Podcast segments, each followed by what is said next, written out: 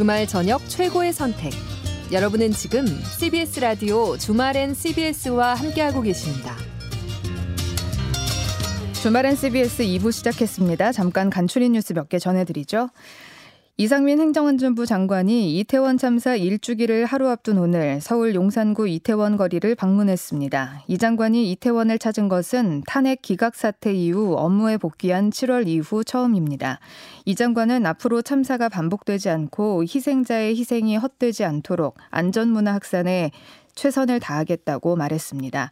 하지만 윤석열 대통령과 국민의힘 지도부는 여전히 참사 1주기 추모제에 참석하지 않을 방침인 것으로 알려졌습니다. 더불어민주당이 윤석열 대통령을 향해 이태원 참사 1주기 추모대회에 참석할 것을 촉구했습니다. 박성준 민주당 대변인은 오늘 이태원 참사를 외면하는 것은 국민이 바라는 대통령의 모습이 아니라면서 이같이 밝혔습니다. 이어 대통령의 추모 행사 참석은 다시는 이런 참사가 재발하지 않도록 하겠다는 정부의 의지를 보여주는 길이라고 강조했습니다. 더불어민주당 이재명 대표가 내일 오후 서울광장에서 열리는 이태원 참사 1주기 시민 추모 대회에 참석합니다. 민주당은 이 대표 외에도 홍익표 원내대표 등 지도부와 소속 국회의원이 다수 추모 대회에 참석해 희생자를 추모하고 유가족을 위로할 계획이라고 밝혔습니다. 반면 국민의힘은 지도부가 추모 대회에 참석하는 것을 고려했으나 이번 행사가 정치 집회의 성격이 짙다고 판단해 불참하고 이뇨한 국민의힘 혁신위원장 등만 개인 자격으로 참가한다는 입장입니다. 토트넘 하스퍼의 손흥민 선수가 리그 두 경기 연속골을 기록했습니다. 손흥민 선수는 잉글랜드 프리미어리그 10라운드 원정 경기에서 크리스털 팰리스를 상대로 시즌 8호 골을 넣었습니다. 2대 1로 승리한 토트넘은 개막 10경기 무패 행진을 달렸고 8승 2무 승점 26점으로 단독 선두 자리를 지켰습니다. 손흥민 선수의 올 시즌 리그 공격 포인트는 8골 도움 1개로 9골을 기록한 맨체스터 시티의 엘링 홀란에 이어 득점 2위를 달리고 있습니다. 서울의 현재 기온은 19도로 완연한 가을 날씨를 보이고 있습니다. 하지만 해가 진 뒤에는 찬바람이 불면서 다소 추워지겠습니다. 주일인 내일은 전국이 맑은 가을 날씨를 보이겠습니다. 아침에는 서울 10도, 대전 8도, 전주 9도, 대구 9도 등으로 쌀쌀하겠지만 낮에는 대부분 지역이 21도까지 오르며 큰 일교차를 보이겠습니다. 다음 주 화요일까지 쾌청한 날씨가 이어지다 수요일부터 수도권과 영서지방을 중심으로 비가 내릴 전망입니다. 이 상은 경향신문 제휴 CBS 노컷 뉴스였습니다. 주말엔 CBS 2부 시작했습니다. 첫 곡으로 더피가 부르는 멋시 보내드렸어요. 애아빠님이 정치권의 세대 교체는 요원한 일인가요? 항상 들리는 정치인만 들리고 새로운 정치에 대한 느낌도 없고 항상 되돌이표인 느낌만 들어요. 그래서 그렇죠. 방송 나오는 정치인들은 정해져 있고 새로운 정치인들은 잘 안 보이는 것 같고 그렇죠. 참 찾아봐야 하는 것 같아요. 어떤 정치인들이 일을 잘하나. 소리 없이 일을 잘하는지 찾는 것도 우리의 일인 것 같습니다. 저희도 잘 찾아보겠습니다. 수키님, 한 해가 너무 빨리 지나갔네요. 안타까운 이태원 사고가 발생한 지 1주년이 됐네요. 앞으로 이런 안타까운 참사가 일어나지 않았으면 좋겠네요. 그래요. 저도 그런 마음입니다. 저희도 그런 마음이고요. 9877번님, 1년 전 이날을 잊지 않고 기억하겠습니다. 오늘도 가슴이 먹먹하네요. 유가족 분들 힘내세요. 남겨주셨습니다.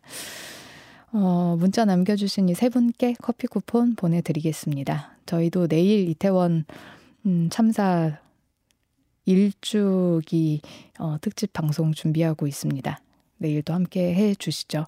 이런 안타까운 참사 다시는 일어나서는 안 되겠죠. 문자 보내주셔서 고맙습니다. 2부도 역시 함께 해주세요. 단문 50원, 장문 100원의 정보 이용료 있습니다. 샵 1212번입니다. 경제뉴스 들으러 가시죠.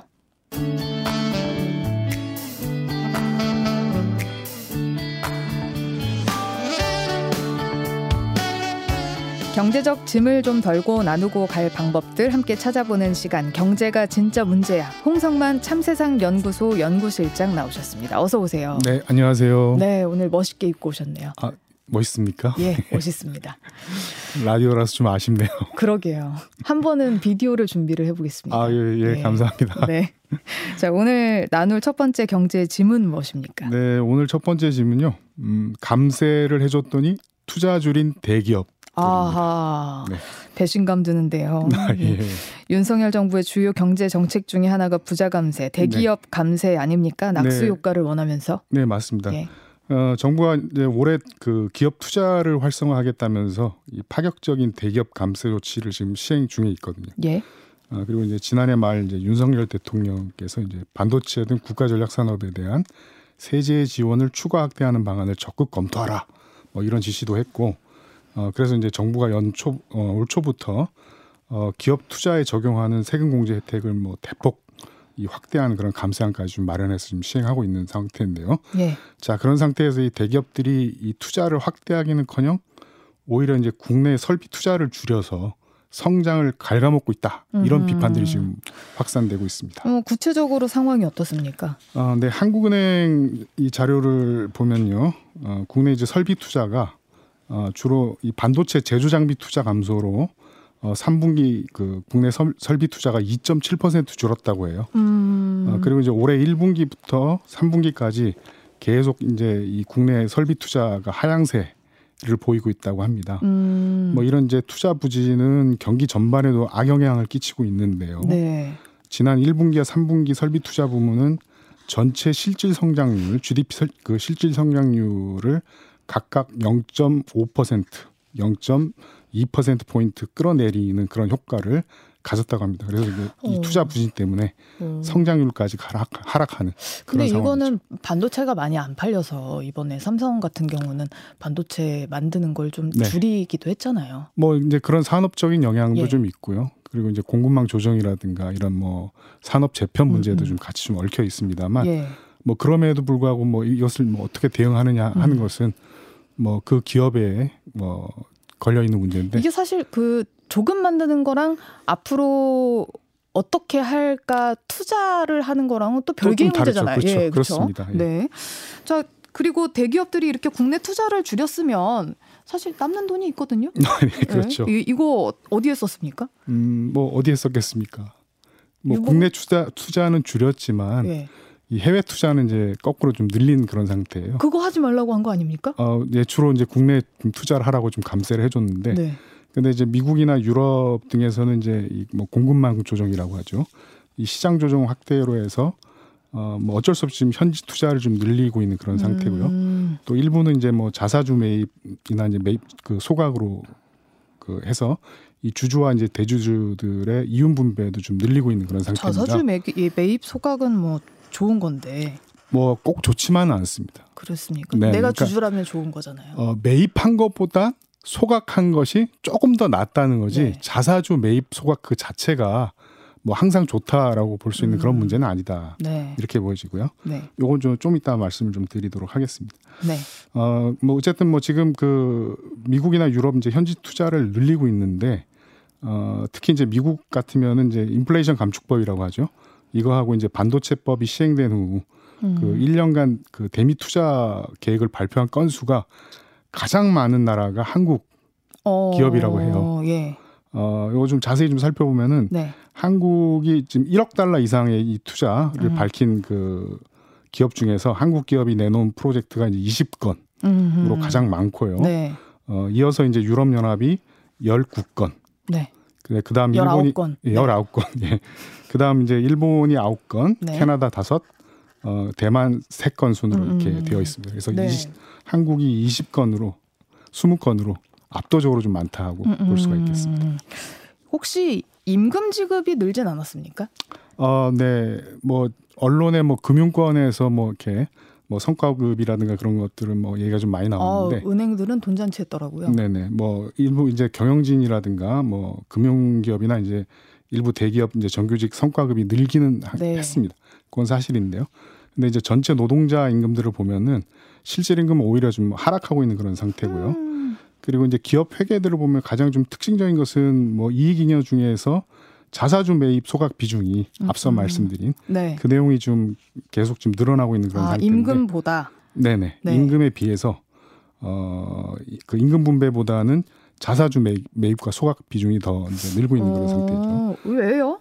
음, 뭐 이건 뭐 아무래도 뭐 정부에서 그 자사주 의무 소각 제도를 좀 이 확대하겠다라는 음. 뭐 그런 이제 방안도 좀 준비하고 있고 네. 그리고 이제 기업들이 이제 주주 가치 제고에 대한 음. 이, 이 투자 유치나 뭐 이런 그 목적 때문에 네. 뭐 주자 이 주주 가치 제고 네. 이그 관심들이 확대되면서 음. 이 주식 매입 소각 등에 대한 이그 확대 발표를 하는 그런 기업들이 늘어나고 있는 그런 상, 상황입니다. 음. 그래서 이제 국내 이제 상장사들의 주식 어, 자사주 매입과 이 자사주 소각 결정 공시가 어, 최근에 두 배 가까이 급증했다. 이런 이제 발표도 나오고 있는 상황입니다. 이러면은 직원들이 일할 맛이 안 나지 않습니까? 아, 네. 직원들이 뭐 특별히 뭐 일할 맛이 안 난다라고 보기는 어려, 어려운데요. 네. 어, 그런데 이제 이게 보면은 어, 자사주 매입이나 이 소각이 확대되는 것도 어떻게 보면 투자를 줄이는 이제 하나의 원인이고 결과이기도 한 그런 상황이에요. 음. 그러니까 투자를 하지 않고 자사주 매입 소각에 이 돈을 이, 그 이익잉여들을 이제 지출하는 그런 상황이 되기 때문에 그 하다못해 이제 뭐 미래 투자를 위해서라면은 사내 유보나 이렇게 뭐 남겨놓을 수도 있을 텐데 이걸 음. 그렇지 않고 그냥 지금 있는 사람들이 먹고 네네네 없애는 거죠. 네네 뭐 이렇게 이제 그런 이제 주주와 대주주를 음.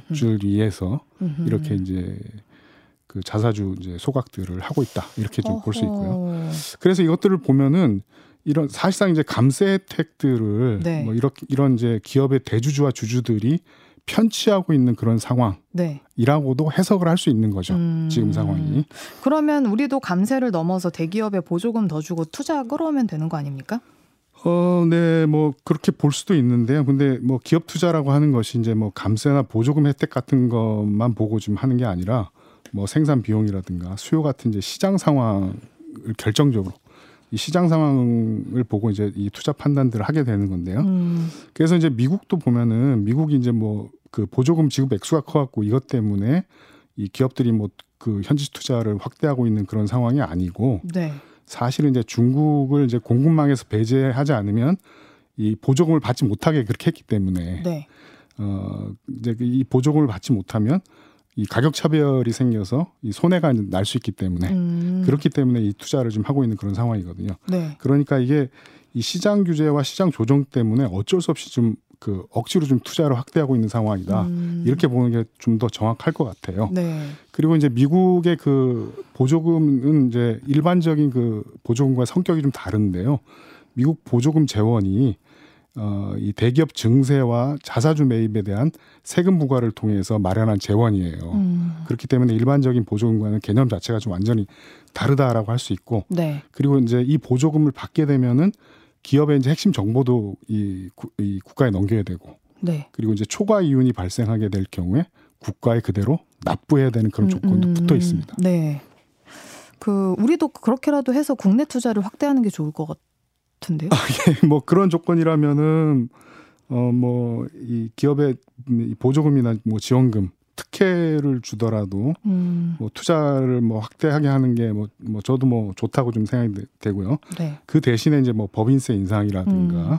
이 초과이윤 환수 그리고 기업의 이제 뭐 핵심 정보를 뭐 국가가 이렇게 보는 뭐 이런 그런 이 규제 장치들도 네. 어느 정도 좀 필요하지 않냐 이렇게 음. 좀 생각이 됩니다. 그래서 좀 관건적인 것들 좀 보면은 이 감세나 이제 규제 완화를 통해서 기업 투자를 유도하는 게 아니라 뭐 정반대로 뭐 시장 규제와 시장 조정을 통해서 기업 투자를 유도하고 자본 증세, 자본세 이제 증세로 보조금을 지급하는 그런 방법 음. 이런 방법을 취하는 것이 음. 뭐 적절하지 않겠냐는 뭐 생각인데요. 이게 항상 뭐 문제인 것 같아요. 그 누가 힘을 더 가지고 있느냐. 그렇죠. 네. 예, 뭐 시장이냐 국가냐 뭐 이럴 수도 있는데 지금 뭐 시장이나 뭐 국가나 뭐 다 알고 보면 보면 뭐 다 그나물의 그 밥인 그런 상황이고요. 옛날에는 국가 힘이 더 커서 문제였었는데 국가의 힘이 더 크다는 게 이게 뭐 이렇게 공공이나 이제 국민들 네. 전체의 어떤 그런 뭐 힘이나 뭐 그런 것들이 더 큰 게 아니라 오히려 국가의 지금 작용 자체도 음. 어떻게 보면 뭐 대기업이나 이제 대자본을 위한 그런 역할들을 더 많이 하고 있는 그런 상황이기 때문에 음. 꼭 그렇게 이제 뭐 그, 그 자체를 이제 대립적으로 볼 수 있는 음. 그런 상황도 좀 아니라고 생각이 듭니다. 네. 아무튼간에 뭐 우리 정부는 뭐 지금까지 한그이 정책들을 보면은 뭐 지금 기대하는 뭐 이런 것과는 뭐 정반대로 지금 하고 있는 거라서요. 음. 뭐 그런 형태고 그리고 사실 이제 이런 뭐 우리 정부가 이런 시장을 이제 조정할 수 있는 그런 뭐 힘이나 의지가 있는 것인지 음, 음, 이것도 좀 음. 의심스러운 그런 상황이라서 더 큰 문제가 아닌가 음. 이렇게 생각됩니다. 네. 어려운 문제입니다. 네. 자, 오늘 두 번째 질문 무엇입니까? 네, 오늘 오늘 두 번째 짐은 우리 줄어든 월급 통장, 네. 월급 봉투입니다. 네. 고금리, 고물가 때문에 월급 빼고 다 올랐다는 네. 상황인데 가만히 있으면 사실 우리의 월급은 줍니다. 그렇죠. 예. 월급 봉투, 월급 통장이 가벼워지고 있다는 얘기인 것 같습니다. 네, 맞습니다. 많이 가벼워지고 있죠. 그렇습니다. 어, 올해 이제 상반기 실질 임금을 보면은 지난해보다 1.5% 체감 감소했다. 체감은 이거보다 더더 줄었습니다. 줄었죠. 예. 네, 이, 나중에 말씀드리겠습니다. 가처분 소득, 네. 처분 가능한 소득은 더 줄어들고 있는데요. 그리고 이제 이 하반기인 이제 7, 8, 9월 달 아직 뭐 정확한 통계는 안 나왔습니다만 이게 또 더 줄 전망이에요. 음흠. 일단 7월 달을 좀 보면은 지금 소비자 물가 상승률이 2.3%로 나왔었거든요. 네. 근데 이게 이제 연중 최저치로 이게 낮아졌음에도 불구하고 이 실질임 감소율은 더 높아졌어요. 네. 어, 그 전달인 6월 달에 두 배 수준인 1.1% 포인트 이제 상승을 했고요. 네. 그, 어, 그런데 이제 8월과 9월에는 소비자 물가 상승률이 7월보다 더 높아졌습니다. 어허. 3.4%, 3.7%로 이제 높아져서 네. 이거 이렇게 되면 실질임금 하락률은 더 커질 수밖에 없는 그런 상황이 됐고요. 네. 그래서 이제 전체적으로 보면은 뭐 지난해 하반기부터 이제 실질임금 감소에 이어서 1년 넘게 우리 노동자 실질임금이 줄어들었다 음흠. 이렇게 좀 볼 수 있고 네. 그리고 임금 격차도 좀 더 확대되고 있는데 어 이건 뭐 명목 소득인데요. 뭐 이 상용직 같으면은 지난해보다 늘었습니다. 2.5% 명목 소득은 뭐 실질 임금은 이제 뭐 줄어들었겠지만 음. 2.5% 늘어난 반면에 임시 일용직은 이 명목 임금 자체가 줄어들었어요. 0.2% 네. 감소했으니까 엄청나게 더 큰 폭으로 감소했다. 이렇게 네. 좀알 수 있겠습니다. 물가도 많이 올랐는데 금리도 엄청 올랐어요. 네. 요즘 고금리가 월급 통장에 미치는 영향. 뭐 오늘 제가 그, 그 신문을 보는데 그, 그, 그 뒤에 사설 나오는 오피니언 이런 데 보니까 어떤 분이 그런 걸 썼더라고요. 한 달에 통장에 월급이 들어오면 반은 집 전세 이자 내는 돈에 쓰고 네네. 반은 교육비로 쓴대요. 그리고 생활비는 마이너스 통장으로 낸다더라고요. 그나마 그 집에 아프신 분이 없으면 네. 다행인 거죠. 그러니까요. 예. 그런 영향, 상황. 네. 네. 뭐 아무튼 그래서 지금 이 고금리 자체가 사실 어떻게 보면 우리 서민들 삶을 더 팍팍하게 만드는 그런 중요한 이제 이 요인이 좀 되고 있는데요. 이 고금리 때문에 이제 이자 부담이 커지게 되면 이 처분 가능한 소득, 그러니까 우리가 쓸 수 있는 소득 네. 이게 이제 당장 이제 줄어들게 되는 그런 상황이 되는데 어 그리고 이제 금리 자체를 보면은 지난해 1월에 참 놀랐 놀랐습니다. 이 통계를 뭐 불과 이제 한 1년 반 전이었던 어, 그때는 이제 금리가 1.25%였는데 네. 지금은 3.5%까지 네. 치솟은 그런 상황이고요. 네. 최근 이제 은행 대출 금리는 최고 연 7%를 넘어서는 그런 와. 예 엄청나죠. 네. 불과 이제 1년 1년 반 사이에 이렇게 이런 변화들이 좀 생겼습니다. 억소리 뭐 이- 납니다. 예, 뭐 이에 따라서 이제 이자 비용도 급증하면서 어, 이 처분 가능 소득, 소득도 줄어들고 있는 그런 상황인데요. 네. 올해 2분기 전체 가계 이자 비용 지출 규모가 아, 월 3조 원 가까이 된다. 2조 8천억 원이 조금 넘습니다. 와. 월. 그리고 이제 1년 사이에 이 이자 비용이 46%가 증가를 했습니다. 은행 논았네요. 자 그런 거죠. 그러니까 이 금융시장에서 네. 뭐 누군가 이렇게 금융시장은 이 일종의 이제 제로섬이 이제 그 그런 이제 공간이거든요. 네. 그러니까 누군가 이익을 보려면 누가 손해를 봐야 되는 그런 네. 건데 지금 가계 이자가 이자 부담이 이렇게 저 늘고 이자 비용이 늘었다는 거는 어, 반대편에서 네. 뭐 금융기관이라든가 이런 돈 많은 이런 대부업자들 네. 같으면은 이자 수입이 은행 최고 실적 났대요. 네네 예, 뭐 부럽습니다. 그런 상황입니다. 자, 아무튼 한국 노동자는 실질 임금 감소 때문에 너무 큰 고통을 받고 있는데 미국에서 자동차 회사인 포드사의 임금 협상 타결 소식이 아주 큰 관심을 받고 있어요. 네네. 음, 아직 타결된 건 아니고요. 네. 합의를 본, 합의. 예, 네. 잠정 합의를 본 바뀔래? 그런 상황인데, 네. 어 그 지금 미국 그 자동차 노조 전미 자동차 노조라고 불리는데 네. 어, 지금 파업 6주 상태인 그 음, 상태인데요. 어, 그 중에서 이제 이 포드가 어, 이 미국 자, 이 자동차 노조와 임금 협상에 잠정 합의를 하게 됐습니다. 몇 퍼센트로요? 음, 내용을 좀 보면은 어, 일단 내년에 임금을 11% 올린다. 와, 그 가능해요? 일단 그렇고요. 어, 예. 그리고 이제 사, 그 앞으로 4년 반 동안 네. 어, 이, 전체 임금을 25%총 25% 올리겠다. 와, 대단하다. 이렇게 이제 합의를 받고 네. 이제 그, 그에 따라서 이제 최고임금 최고임금을 받는 노동자들의 이제 시급은 32달러에서 40달러로 어. 25% 인상이 되고요. 네. 초임 임금을 받는 그러니까 신규 노동자들 같으면은 시간당 그 28달러로 68%가 인상된다고 합니다. 네. 그리고 초임 노동자가 최고 시급을 받는 이제 노동자가 되는 그 기간도 네. 어, 지금 기존 이제 7년에서 3년으로 단축된 되는 그런 이제 그 임금 합의를 봤다고 하네요. 어, 대단하네요. 이 굉장히 높은 임금 인상률 같은데요. 이거 어떻게 가능한 거예요? 네. 음, 노조는 이제 당초 이제 40%의 그 임금 인상을 요구했는데 이게 어떻게 나온 수치냐면은 이제 요게 지난 그 4년간 이 자동차 빅3 자동차 회사들의 경영진이 받은 임금 인상률이라고 해요. 네. 그래서 동일한 이제 그 40%를 아. 요구를 했는데 결국 이제 25% 인상으로 합의를 봤는데 어, 이런 이제 급여 인상 외에도 그 이 타결된 내용이 많습니다. 음. 괜찮은 내용들이 많은데 어, 질적으로도 이게 좀 내용이 좀 좋은 게 음, 이 정규직과 비정규직 임금 격차도 좀 줄여 나가기로 어, 해서 잘 됐네요. 네. 이 최저 임금을 받는 계약직 이제 하청 노동자 임금도 150% 인상 와. 엄청나죠. 네. 그리고 이제 일부 사 일부 이제 하청 사업장은 비준 즉시 그러니까 합의 타결 즉시 85%를 인상한다. 네. 뭐 이런 이제 그 합의도 했다고 하고요. 네. 그리고 이제 특히 이제 전기차 전환에 따른 파업권도 노조가 이제 획득을 했습니다. 근데 그렇게 되면 이 산업 전환에 대한 이 노동자들의 이제 본격적인 대응도 음. 가능해질 수 있는 그런 상태가 됐고요. 네. 그리고 또 이게 마지막 요게 또 좀 특징적인데 어 인플레이션 연동 생활비 조정 제도 음. 어 약칭 콜라 라는 네. 불, 라고 불리는 이제 제도가 있는데 네. 이거를 복원을 시켰어요. 오. 예, 어, 이제 이, 이 콜라 제도로 인해서 그 임금 인상률 아까 그 25%로 합의를 네, 봤다고 네. 했지 않습니까? 요것 때문에 생활비 조정 5% 이상 추가 인상도 네. 예상된다. 어허. 이렇게 이제 알려지고 있습니다. 국내 상황 고려하면 아직까지는 이런 미국의 상황이 좀 부러운데 국내에서도 임금 인상이 좀 확대됐으면 하는 바람입니다. 네. 자, 콜라 제도도 굉장히 부럽습니다.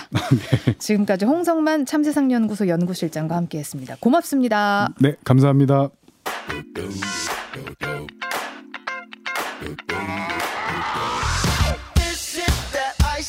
손희정의 문화채집 손희정 문화평론가 어서 오세요. 네, 안녕하세요. 네. 오늘은 우리가 12구 이태원 참사 일주기 이야기를 나눠봐야겠죠? 네, 그렇습니다. 내일이면 지난해 헬로윈에 159명의 희생자가 나왔던 이태원 참사 1주기입니다. 네, 내일 이태원 참사 일주기 추모 대회가 열릴 예정이죠? 네, 2시부터 이태원역 1번 출구 앞에서 4대 종교 기도회가 열리고요. 네. 3시에 시청 분향소로 출발하는 행진이 시작이 됩니다. 행진은 3시 30분경 용산 대통령실 앞을 지나서 광화문까지 오고요. 5시부터 서울광장 앞 세종대로에서 추모대회가 시작됩니다. 네. 이게 어떻게 정치 집회의 성격이 있는지 전 정말 이해를 할 수가 없는데. 네, 그래서 사실은 대통령실이 그렇게 얘기하고 여당이 그걸 이제 받쳐주면서 유가족 협의회의 뜻과 달리 어쩔 수 없이 정치적인 사건이 되어버린 것 같다. 네. 라는 생각이 들기도 하더라고요. 그래서 사실 다들 얘기하는 것처럼 대통령이 참석하시면 정치 집회가 아닌 게 될 수도 있었겠죠. 네. 국가적 추모의 장이 될 수도 있었을 텐데 좀 아쉽 습니다. 네. 그 이재명 더불어민주당 대표가 여야가 모두 참여하면 정치 집회가 될 수 없 지 않냐면서 대통령의 참석을 요구하기도 했는데 결국 네. 뭐안 가는 안갈 것? 같고요. 그래서 이제 민주당 같은 경우는 전 의원 소집령을 내린 와중에 네. 국힘에서는 인요한 혁신위원장하고 일부 구성원들만 개인 자격으로 참석할 예정으로 알려져 있습니다. 하지만 내일 마음을 바꿔서 네. surprise로 좀 자리에 네. 와주시면 책임을 다 해 주시면 좋겠다. 네, 정말 그랬으면 좋겠습니다. 네, 그런 생각이 듭니다. 네.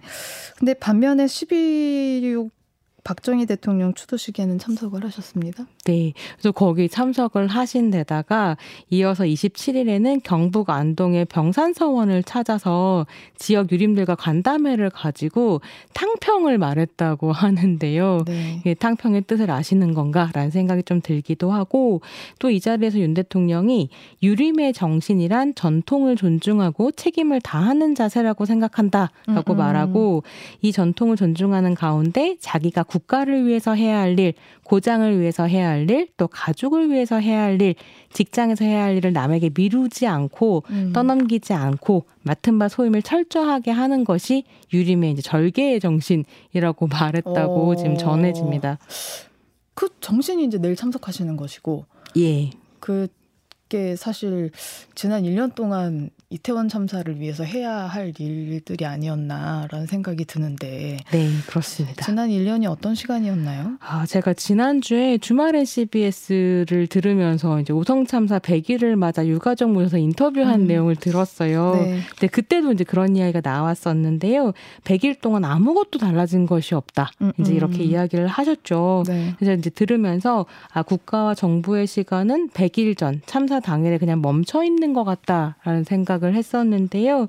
12구 이태원 참사도 마찬가지입니다. 진상규명은 물론 지난 1년간 참사에 대해 법적 책임을 진 공직자가 단 한 명도 없습니다. 맞습니다. 더 놀라운 건 도의적인 책임, 정치적 책임을 진 공직자도 없다는 사실이고요. 음, 네. 그러니까 사실 어떻게 보면 이 유림의 절개의 정신이라고 하는 건 이제 한국 사회에서 사라진 상태 아닌가 음. 싶더라고요.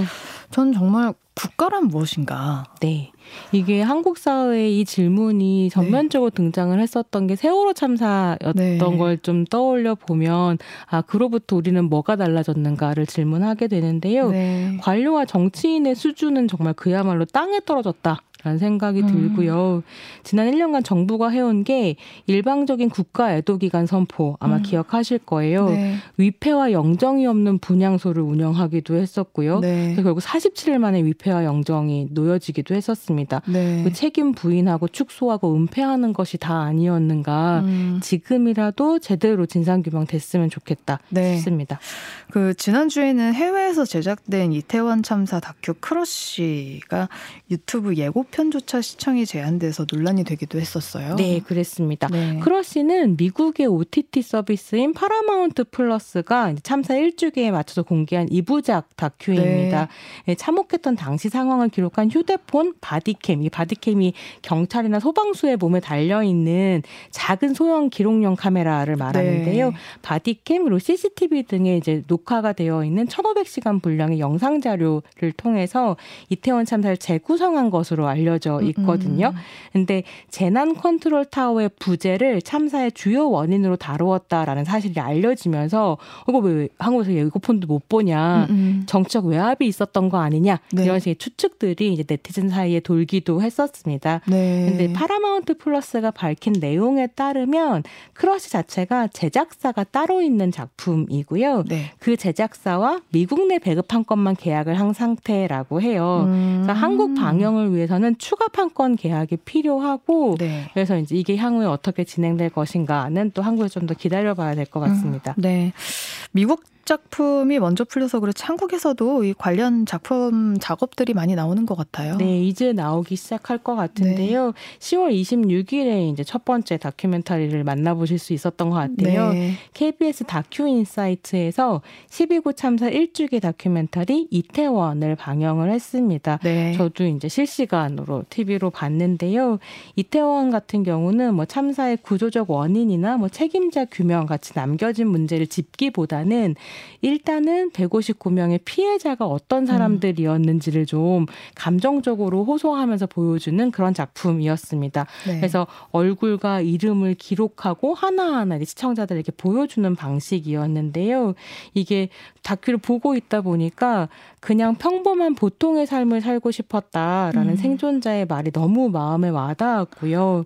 159개의 평범하고 특별한 우주가 음, 음. 어, 사라져 버렸다. 국가가 없는 상태에서 그래서 이런 생각을 하시는 시청자들도 많으셨을 네. 것 같습니다. 네. 여전히 유튜브에서 보실 수 있으니까요. 찾아보셔도 좋겠습니다. 네.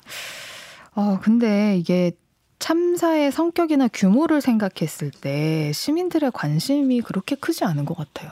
네, 그런 생각을 좀 하게 되는데요. 네.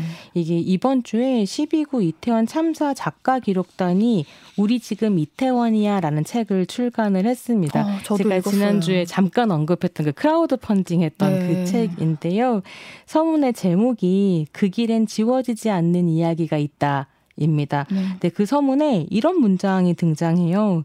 무엇보다 우리를 슬프게 하는 건 침잠된 시민의 애도입니다. 그러니까 애도가 이렇게 막 크게 일어나지 않는다라는 거죠. 작가 기록단이 만난 피해 생존자 유가족들이 뭐 이젠 다 잊혔죠라고 말한다는 이제 이야기가 서문에 있는데 네. 예, 가슴이 굉장히 아프더라고요. 맞아요. 근데 이게 정부와 경찰에서 처음부터 뭐 놀러 간 사람들, 마약 이런 식으로 프레임을 잡아서 음. 더 추모와 애도가 어려웠던 부분이 있었고 말씀드린 것처럼 분향소에 사진 영정도 못 걸게 하고 막 이런 상황들이 음, 음. 있었으니까요. 네. 그런데 책에 이런 제목의 챕터가 있어요. 어떤 제목이냐면 왜 갔느냐가 아니라 왜 못 돌아왔는지를 기억해 주세요. 음. 라는 제목이거든요. 네. 저 이게 너무 중요한 말이라고 생각하고요. 네. 왜못 돌아왔는지를 우리가 제대로 밝히지 못한다면 이런 사고 한국 사회에 못 막습니다. 네. 그래서 좀 이 얘기를 더 많이 하면서 제대로 얘기할 수 있으면 좋겠다 음, 싶었습니다. 맞아요.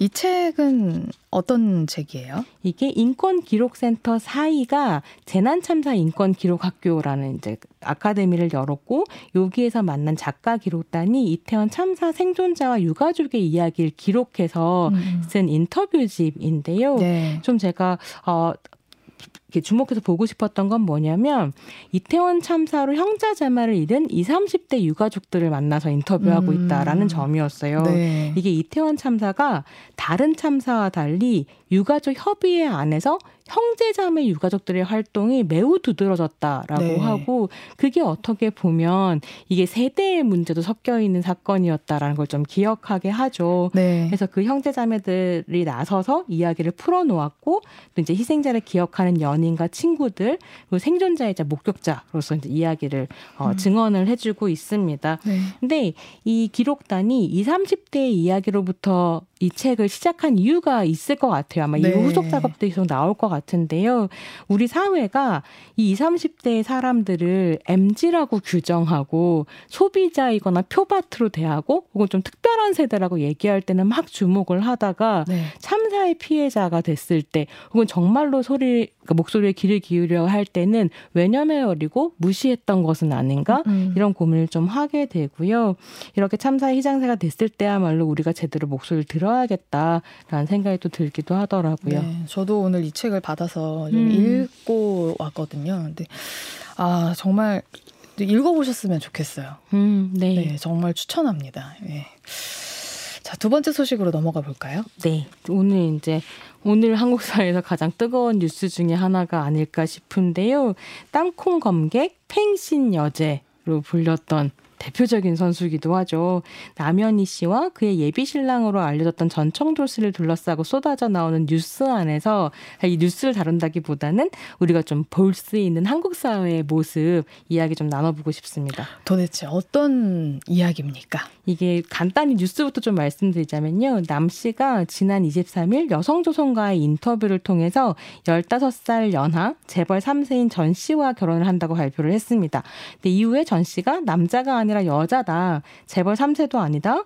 여러 사기 전과가 있다 등 논란들이 막 온라인에서 터져 나오기 시작한 거죠. 예, 처음에는 완강하게 부인을 했죠. 네, 그 나만 진짜다 이렇게 얘기를 네. 했었는데요. 네. 25일에 디스패치가 사기 전과 판결문을 입수 공개하면서 전 씨가 법적으로는 27세 여성 이고 징역까지 살았다라는 사실이 밝혀졌습니다. 네. 그러니까 하나부터 열까지 다 거짓말이었다라는 게 드러났는데요. 네. 이제 너무 충격을 받았겠죠 남 씨가 그래서 이별을 통보하고 어머니 댁에 가 있었는데 전 씨가 이제 어머니 집까지 찾아가 문을 두드리고 초인종을 누르면서 결국 경찰에 체포됐습니다. 음. 전 씨는 경찰 조사 후에 석방이 됐는데 현재 전 씨에게는 출국 금지 조치가 내려진 상황입니다. 네.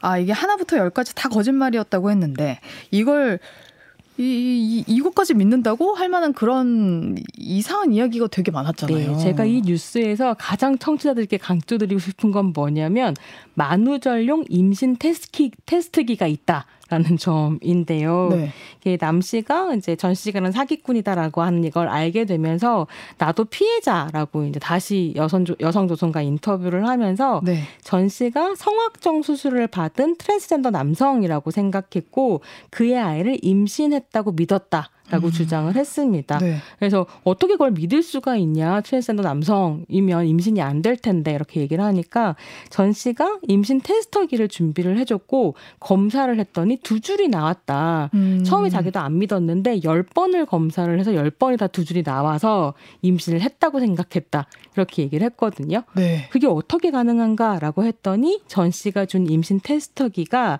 물만 묻으면 두 줄이 나오는 장난감 테스터기였던 거죠. 그래서 임신 테스트는 반드시 내 손으로 내가 뜯어서 하는 것으로 네 청취들께서는 염두에 두셨으면 좋겠습니다. 아니 어쩜 그래도 병원이라도 한 번 가지. 네, 그러니까요. 그러니까 이게 사실 사기, 사기 사건이라는 게 이성적인 판단은 좀 안 되는 거니까요. 네. 전청조 씨는 또 한 재벌간의 혼외자라고 속이고 자신이 굉장히 잘 나가는 사업가인 것처럼 행사도 했다죠. 네, 그래서 뭐 롯데 시그니엘에 거주하면서 한 달에 3천만 원의 월세를 내고 사설 경호업체를 고용해서 늘 고용 어, 경호원들랑 같이 다녔고 남 씨에게 벤틀리를 선물을 하고 이랬었던 거예요. 그리고 남 씨뿐만이 아니라 다른 사람들에게도 이런 재벌 이미지를 이용해서 사기를 쳐왔는데요.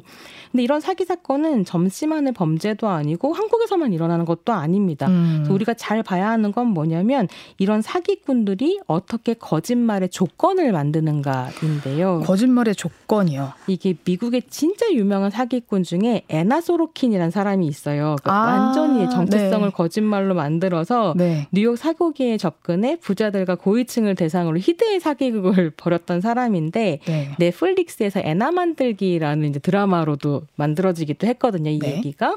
근데 그가 어떻게 사교계 사람들에게 접근을 했냐면 일단 명품 옷과 구두를 신습니다. 음. 그 취향을 과시하면서 인맥이 좋은 친구들을 사귀고요. 그렇게 이제 사람들과 어, 친분이 쌓이면 자기가 만들어 놓은 어떤 라이프 스타일과 인맥이라고 하는 그걸 계속 사진을 찍어서 네. 인스타그램에 네. 공유를 하는 거죠. 음. 그럼 사람들이 그 겉모습에 속아서 이제 뭐 필요한 걸 대주기 시작합니다. 어. 돈을 투자를 하기도 하고요. 네. 전시를 보면 수법이 비슷합니다.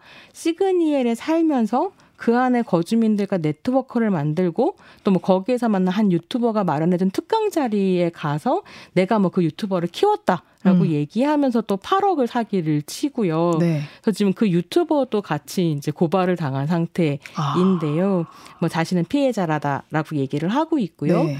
좀 흥미로운 건 그 유튜버도 20대에 시그니엘에 사고, 살고 있는 젊은 부자라고 하는 게 되게 큰 셀링 포인트여서 네. 어떻게 하면 부업으로 떼돈을 벌 것인가 이런 강의를 하는 오. 어. 사람이었고 그 강의 자리에서 이제 전시를 소개를 하니까 수강생들이 전시를 믿게 되는 이런 식의 이제 함정이 파지는 거죠. 오. 그래서 이런 사기술이 우리 안에 있는 어떤 욕망과 접속하면서 판단력이 흐려진다라고 음. 하는 걸 좀 기억할 필요가 있을 것 같습니다. 근데 생각해 보면 이렇게 한국 사회를 발칵 뒤집어 놓은 사기 사건 중에 왜 가짜 수산업자 사건도 있었잖아요. 네, 포항 가짜 수산업자 같은 네. 경우는 전과자 출신 사기꾼인데 자기가 막 수십 대의 어선을 물려받은 자산가라고 속이면서 법조계, 언론계, 전계의 인맥을 쌓고 100억대의 사기를 친 이런 상황이었는데요. 그때도 이제 연예인들한테 비싼 선물들 사주고 인맥을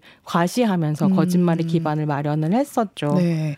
와, 그 남현희 씨가 또 피해자가 아니라 공범인 거 아니냐는 의혹도 제기돼서 네. 뭐 경찰서에 뭐가 들어갔다는 얘기도 있더라고요. 그렇습니다. 그 조사를 받아봐야 알겠는데요. 이게 왜 그런 얘기가 나오냐면 남현희 씨가 전 씨와 함께 펜싱 아카데미를 운영을 하고 있는데 네. 이 펜싱 아카데미가 지난 7월에 강사 A 씨가 미성년자 수강생 두 명을 대상으로 성폭력을 저질렀고 음. 조사가 시작되자 자살을 한 사건이 있었습니다. 네. 근데 이제 남 씨도 당시 이 범죄를 제대로 처리 를 하지 않았었던 거죠. 음. 이 사실 당연히 학부모들 사이에 알려지게 되면서 아카데미가 좋지 않은 상황에 놓여 있었고 남 씨가 전 씨를 만난 것이 이 즈음이었다는 거예요. 어. 떤 어려움이 있을 때 네. 약간 도움을 받고 싶다 이런 생각이 있기도 했었겠죠. 그리고 이 사건이 채널 A를 통해서 보도된 며칠 후에 이제 남 씨가 여성조선을 통해서 결혼 소식을 발표하게 됩니다. 네. 그러니까 아카데미 위기 해결을 위해서 재벌 3세에 잘 나가는 기업가와 결혼을 한다라는 음. 이 소식이 필요했던 거 아니냐. 어. 이런 식의 의심이 나오는 건데요. 네. 하지만 아직까지는 의혹과 추측일 뿐이고요. 다만 우리가 좀 주목해 볼 수 있는 건 남현희 씨의 상황이 전 씨를 만났을 때 좋지 않았다. 음, 음. 그러니까 그 덫에 빠질 수 있는 어떤 조건이 또 마련되어 있었던 네. 것 아닌가 음. 생각을 해볼 수 있습니다. 그리고 남현희 씨의 이 펜싱 아카데미가 펜싱 뭐 국가대표 선수들 키우고 이런 학원이 아니라 일반 학생들이 다니는 학원이라던데 저는 펜싱이 이렇게 대중화되어 있다는 사실을 잘 몰랐어요. 그러니까요. 그래서 또 이제 우리 아이도 그 펜싱 아카데미에 다녔어 이런 식의 이제 이야기 증언들이 막 나오고 하는데요. 네. 이게 10년 전 정도부터 승마와 함께 소위 귀족 스포츠로 주목을 받기 시작을 했다고 음. 해요. 그래서 학원이 대체로 서울 강남 쪽에 몰려 있고 수업 1시간에 뭐 8만 원에서 10만 원 정도 드는 굉장히 비싼 수업이고 와. 수업료뿐 아니라 기타 부수적인 비용도 굉장히 많이 든다. 된다는 거죠. 근데 이 펜싱이 최근 몇 년 사이에 특히 강남 학부모들 사이에서 이미 트렌드로 자리 잡기 시작했는데 그게 왜냐하면 해외 명문대 대학 진학에 도움이 되기 때문이다. 어... 그래서 한국의 입시 현실도 네. 이 사건에 한 레이어로 깔려 있다는 점이 좀 음... 저는 놀라웠었고요. 네. 사실 최근에는 생활체육으로 만들어가려는 분위기도 또 있기 때문에 네. 뭐 펜싱을 배운다는 것 자체가 문제는 아닌데요. 어... 아 막 우리 아이도 펜싱 좀 배웠는데 건데 라면서 이제 또 과시하는 어떤 음. 목소리 음. 같은 것들은 한국 사회 단면이 아닌가라는 생각을 하게 하죠. 네, 또 전청조 경우에는 승마 선수 출신이라고 하면서 이런 또 귀족적 이미지 이런 것도 만들고 그랬더라고요. 그러니까 내가 승마 선수 출신이고 네. 펜싱을 네. 해서 일론 머스크와 대결을 할 건데 뭐 이런 식의 얘기들이 음, 음, 다 음. 이걸 믿을 수 있을까 이런 네. 생각을 하게 되는데요. 근데 이제 승마 선수 출신이 아니다 이런 얘기가 나오면서 전 또좀 깜짝 놀랐던 게 현 최서원 씨죠. 예. 전 최순실 씨의 딸인 정유라 씨가 아 진짜 승마 선수였잖아요. 예, 승마하셨잖아요. 예. 자기 SNS에 나랑 동갑이던데 2014년 랭킹 1위였던 나도 이화여대밖에 못 갔는데 무슨 수로 뉴욕 대학교에 나왔냐? 그래서 비아냥거리는 이제 글을 음, 올렸거든요. 요즘에, 네. 근데 사실 이게 정유라 씨가 좀 왜 그러나 싶기도 하고 우리가 기억해야 될 게 이 사람이 특혜 및 입시 사실 로 이화여대 입학했다는 사실이 알려지면서 입학이 취소됐던 사람이에요. 음. 근데 이렇게 어, 잘난 척하면서 나설 자리는 아니지 않았나. 정유라 씨는 메달은 자기가 따긴 했어요. 아, 네, 네. 그렇죠. 승마 선수이기는 네, 했다. 1등은 하긴 했어가지고. 네. 근데 네. 뭐 이런 소식들이 알려지면서 또 일각에서는 그러니까 전청조의 타겟이 남현희 선수가 아니라 펜싱 아카데미의 학부모들이었을 수도 있다. 이런 또 이제 추측성 말들이 나오고 있거든요. 음. 왜냐하면 펜싱을 가르치는 집 사람들의 어떤 재력이나 이런 게 있다라는 이야기인데요. 어떻게 보면 저 같은 사람한테는 참 낯선 세계의 이야기가 음. 또 이 사기꾼의 세계에서 예. 펼쳐지고 있구나 라는 네. 생각이 들었어요. 그리고 또 이때다 하면서 트랜스젠더 혐오 발언이 막 등장하기도 네. 합니다. 그리고 저는 그 생각이 들었어요. 가짜 수산업자 같은 경우는 구룡포 출신 남성이었거든요. 네. 그럼 구룡포 출신 남성은 다 사기꾼인가? 좀 물어볼 음, 필요 음. 있겠고요. 전청조 씨가 트랜스젠더 남성인지 아니면 사기 전과 때문에 이름을 바꿀 수 없으니 성별을 바꾸려고 한 사람인지 음. 저희는 아무것도 알 수가 없는 상황인데요. 네. 다만 한 가지 분명한 건 그가 트랜스젠더 남성인지 아닌지 하는 것은 사기 사건의 본질과는 무관하다는 점입니다. 음. 그래서 이때다 하고 소수자 혐오를 하기보다는 사건의 본질을 좀 봤으면 좋겠고 그 본질이란 한국 사회의 어떤 부끄러운 욕망일 수도 있다. 이런 말씀을 드리고 싶습니다. 네. 손희정 평론가와 함께 이야기 나눠봤습니다. 고맙습니다. 네, 감사합니다. 네. 자, 오늘 주말엔 CBS가 준비한 소식은 여기까지입니다. 저는 내일 오후 6시에 다시 찾아뵙겠습니다. 여러분, 고맙습니다.